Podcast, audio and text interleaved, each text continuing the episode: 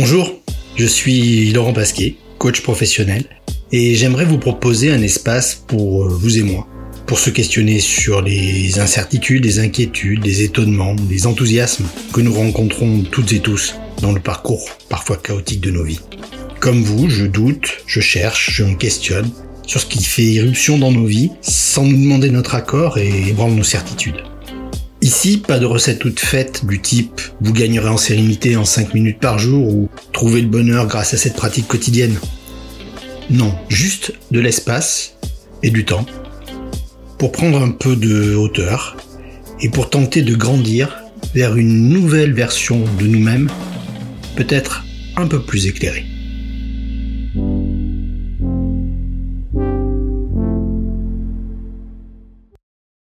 Je reviens après une longue pause depuis le dernier épisode de ce podcast. Et pour ce retour, j'avais envie de vous proposer un voyage sur les terres étranges de l'anxiété. Cette présence qui vrille les boyaux ou nous fait nous dévorer les ongles. Ces partenaires souvent fidèles que l'on cache par peur du jugement des autres. Et pourtant, en vérité, qui ne l'a jamais ressenti ? À des niveaux plus ou moins forts, évidemment, plus paralysants chez certains que d'autres. Pour commencer, nous devons comprendre ce que l'anxiété n'est pas. Ce n'est pas être un peu timide ou gêné. Ce n'est pas ressentir de la nervosité lors d'événements stressants comme un examen, une entrevue pour un nouvel emploi ou la première rencontre des parents de la personne que l'on aime. L'anxiété est un ressenti bien plus profond et toujours présent.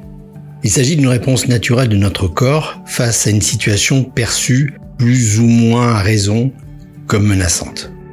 Cependant, lorsque l'anxiété devient excessive et envahissante, elle peut avoir un impact négatif sur notre bien-être physique et mental. L'anxiété se présente sous différentes formes, telles que les troubles anxieux généralisés, les phobies, les attaques de panique et les troubles obsessionnels compulsifs, pour n'en nommer que quelques-uns. Chacun de ces troubles a ses propres caractéristiques et symptômes distincts. J'y reviendrai. Mais ils ont tous en commun une sensation d'appréhension et d'inquiétude excessive. La première chose importante face à l'anxiété, c'est de la reconnaître et de l'accepter. Il est tout à fait normal de se sentir anxieux de temps en temps. Donc l'accepter est déjà un premier pas. La vraie problématique est que si cela devient trop intense, trop fréquent, il est important de chercher de l'aide. Si j'ai choisi d'évoquer ce sujet, c'est parce que je suis moi-même un grand anxieux. Alors vous allez me dire, il est anxieux et pourtant il gère un podcast. Qu'est-ce que c'est que cette histoire ? Tout simplement parce que mon anxiété ne se joue pas dans la prise de parole. Ça, c'est le trac et je le gère. Non, mon anxiété, c'est peut-être votre cas aussi, se manifeste quand la santé où le bien-être de mes proches est menacé. Même celle de mon chien, pour vous dire.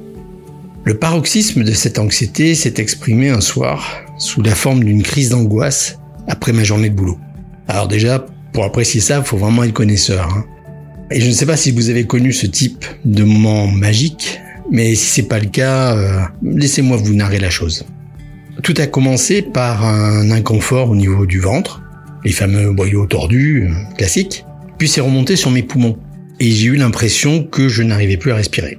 Ce qui fait que l'angoisse est passée au stade panique.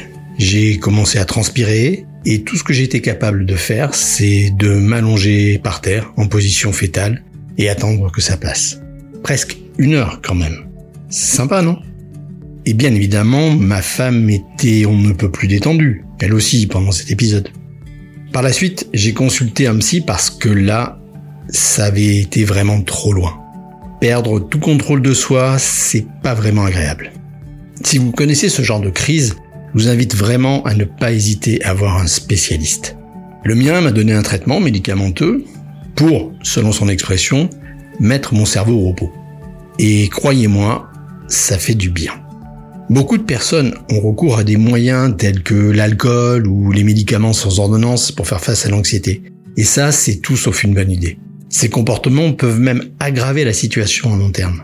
Donc je ne saurais mieux vous conseiller que d'aller consulter si vous commencez à adopter ce type de pratique négative. Encore faut-il être apte à l'admettre.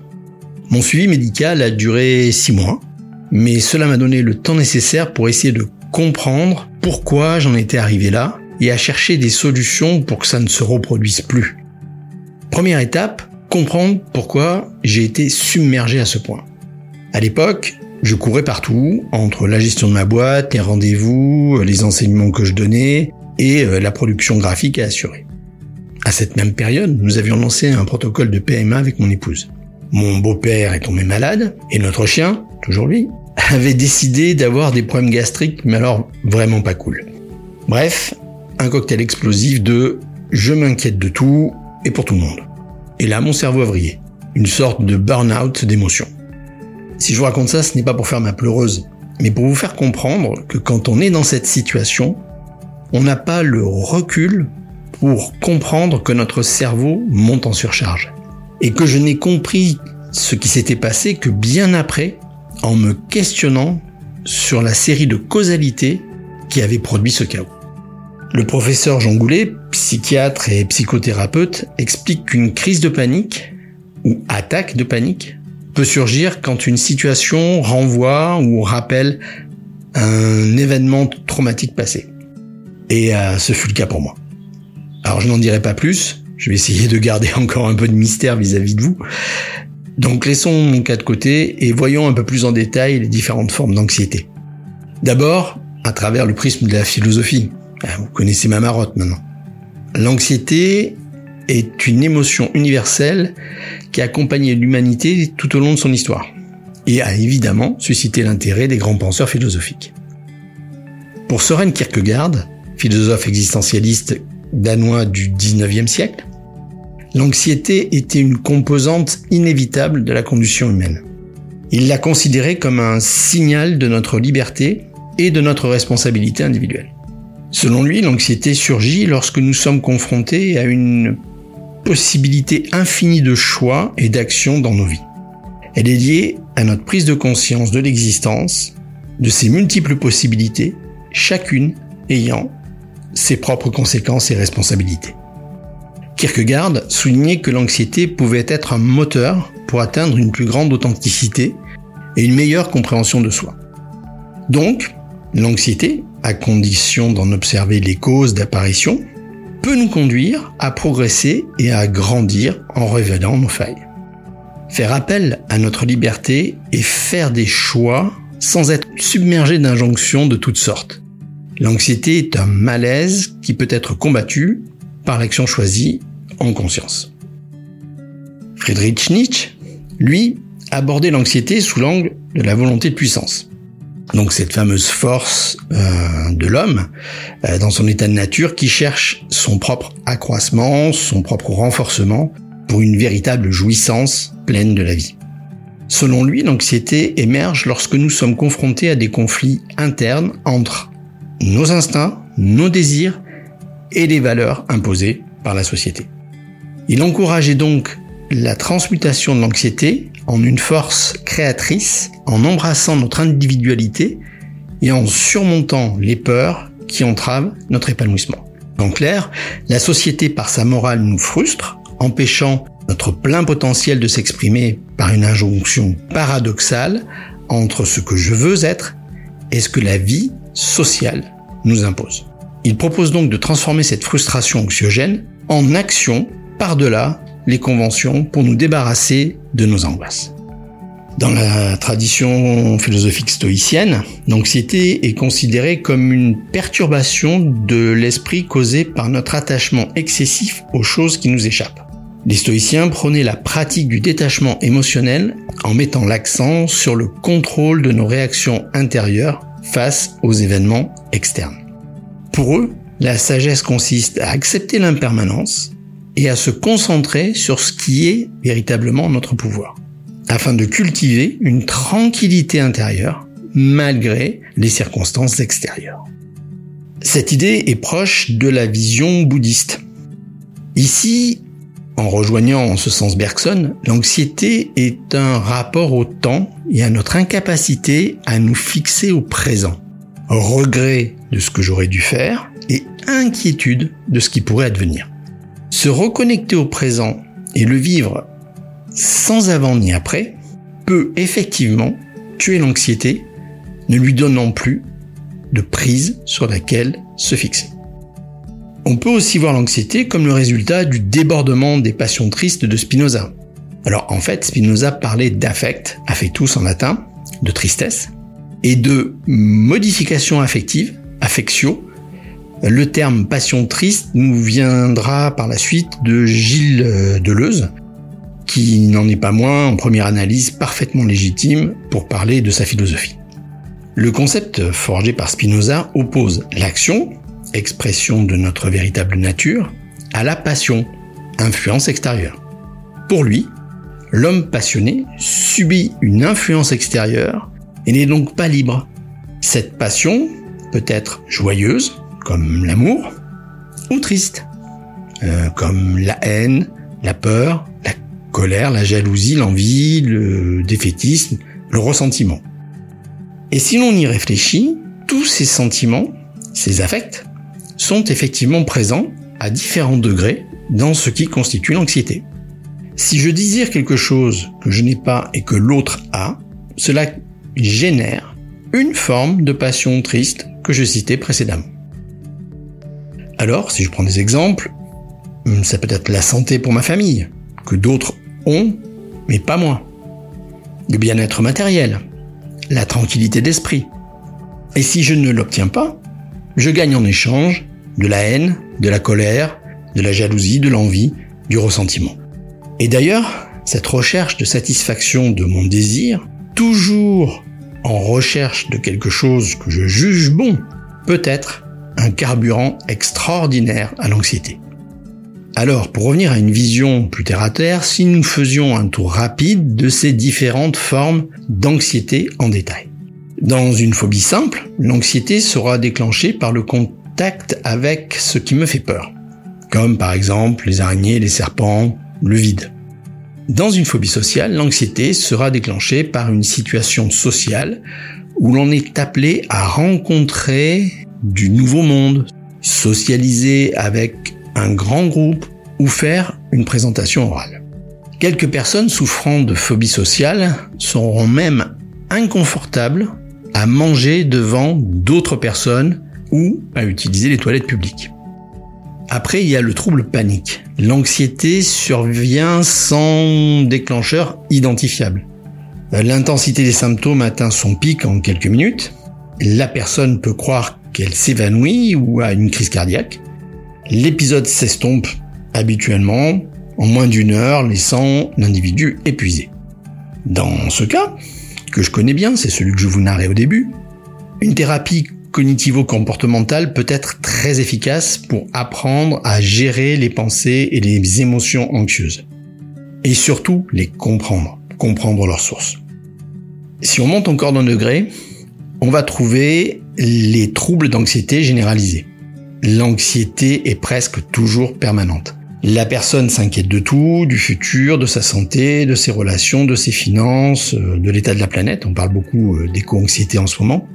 Cette inquiétude sera démesurée et prendra beaucoup de temps dans la journée, réduisant les capacités de la personne à fonctionner normalement.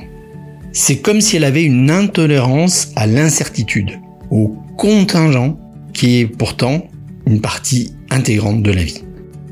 Et pour finir, des troubles obsessionnels compulsifs, où là l'anxiété surgira sous la forme d'idées obsédantes que la personne n'arrive pas à faire taire, par exemple son rapport à la perception des autres, la peur de tomber malade.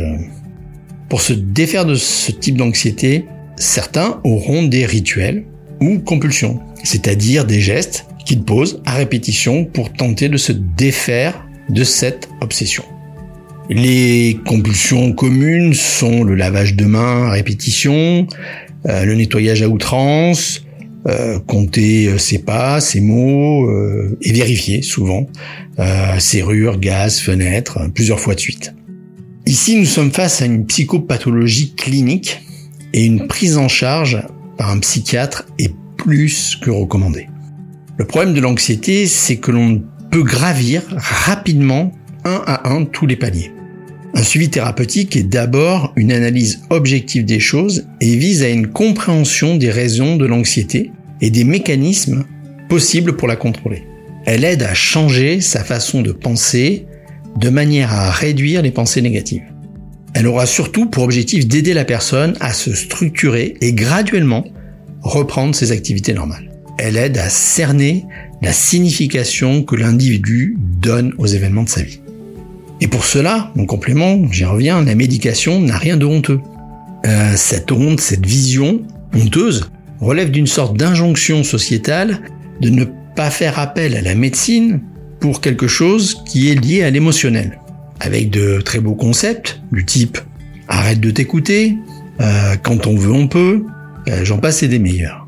La médication réduira l'intensité et la fréquence des symptômes, ce qui est forcément soulageant. Et surtout, cela offre le temps nécessaire afin que l'individu puisse travailler sur des solutions psychologiques qui lui sont propres. Et c'est là la raison de cet épisode. Le rôle d'un coach n'est pas d'intervenir quand l'anxiété atteint la crise de panique. Je pose donc ici un avertissement face aux pseudo-gourous de tout poil qui profitent de cette pression sociale qui pousse à ne pas consulter un spécialiste. Dans mon activité pro, je peux tenter d'aider sur des phobies simples pour essayer de changer la vision de mon client face à la cause de sa crainte ou à mieux appréhender le stress déclenché par une phobie sociale. Mais en cas de détection de quelque chose de plus profond, pouvant conduire à un palier supplémentaire, ou si je vois que mon apport n'est pas suffisant, mon rôle et l'éthique que j'y attache doit être de convaincre mon client de consulter un psy. Attention vraiment à ces vendeurs de poudre de perlimpinpin, comme le dirait quelqu'un d'autre, ainsi que les remueurs de pendules et les tapoteurs de tambourins. En guise de conclusion, si vous voyez que cette pression que vous ressentez dépasse la simple timidité ou la nervosité liée à un événement, il est possible de tenter quelques méthodes simples pour vous réguler un peu. Alors attention, c'est pas des tours de magie, hein, ça va pas régler le problème en 5 minutes, mais ça peut contribuer à calmer les phénomènes anxieux. Alors d'abord, évitez les stimulants. Limitez le café, le thé, les boissons gazeuses super sucrées, le chocolat, même si on aime ça, et en priorité, l'alcool. On peut aussi faire de l'exercice cardiovasculaire au moins 3 fois 30 minutes par semaine. Ceci permet de changer la chimie du cerveau pour qu'il sécrète des substances qui donnent un sentiment de bien-être. En plus, ça fait perdre du poids qu'on a éventuellement gagné avec trop de chocolat. Bien manger et s'assurer d'un nombre d'heures de sommeil suffisant. La fatigue renforce les sentiments anxieux et notre mode de vie moderne tente à nous faire réduire de plus en plus les durées des phases de sommeil que nous nous accordons. Après, vous pouvez aussi mettre en place des exercices de contrôle de respiration, avec par exemple le plus connu, c'est-à-dire inhaler 4 secondes, garder les poumons pleins 4 secondes, expirer lentement sur 4 secondes et garder les poumons vides 4 secondes avant de recommencer. Cette respiration, dite en carré, répétée plusieurs fois par jour pendant quelques minutes, permet de contrer les premiers symptômes de l'anxiété. Dans la même idée, la pratique régulière de la méditation, du yoga peut également aider à cultiver une plus grande conscience de soi et à réduire l'anxiété. Il est également important de mettre en place des stratégies d'adaptation saines, telles que l'établissement de routines quotidiennes. Alors, rien à voir avec les tocs, hein. Plutôt la gestion du stress par la recherche d'activités qui nous procurent du plaisir et favorisent la détente. Alors, par exemple, même s'il ne faut pas en abuser, prendre un petit café en terrasse avant d'aller bosser, lire un journal ou un livre dans les transports sans plonger tout de suite dans ses dossiers de boulot. S'offrir un resto par semaine ou un ciné. Profiter de sa pause déjeuner pour visiter un musée, des boutiques. Et je rajouterai bien évidemment, libérer votre parole pour mettre des mots sur vos mots. M-A-U-X. Donc adressez-vous à un thérapeute reconnu et professionnel pour vous y aider. Mais je le répète, si cela ne suffit pas, consultez votre médecin ou adressez-vous au guichet d'accès en santé mentale de votre région. Et si je donnais un dernier conseil, ça serait rechercher le soutien dont vous avez besoin et n'ayez pas peur de demander de l'aide. Vous méritez d'être heureux et en paix. Et il existe des ressources et des professionnels qui peuvent vous accompagner sur ce chemin. Voilà, comme d'habitude, je vous laisse là-dessus et je vous dis à bientôt.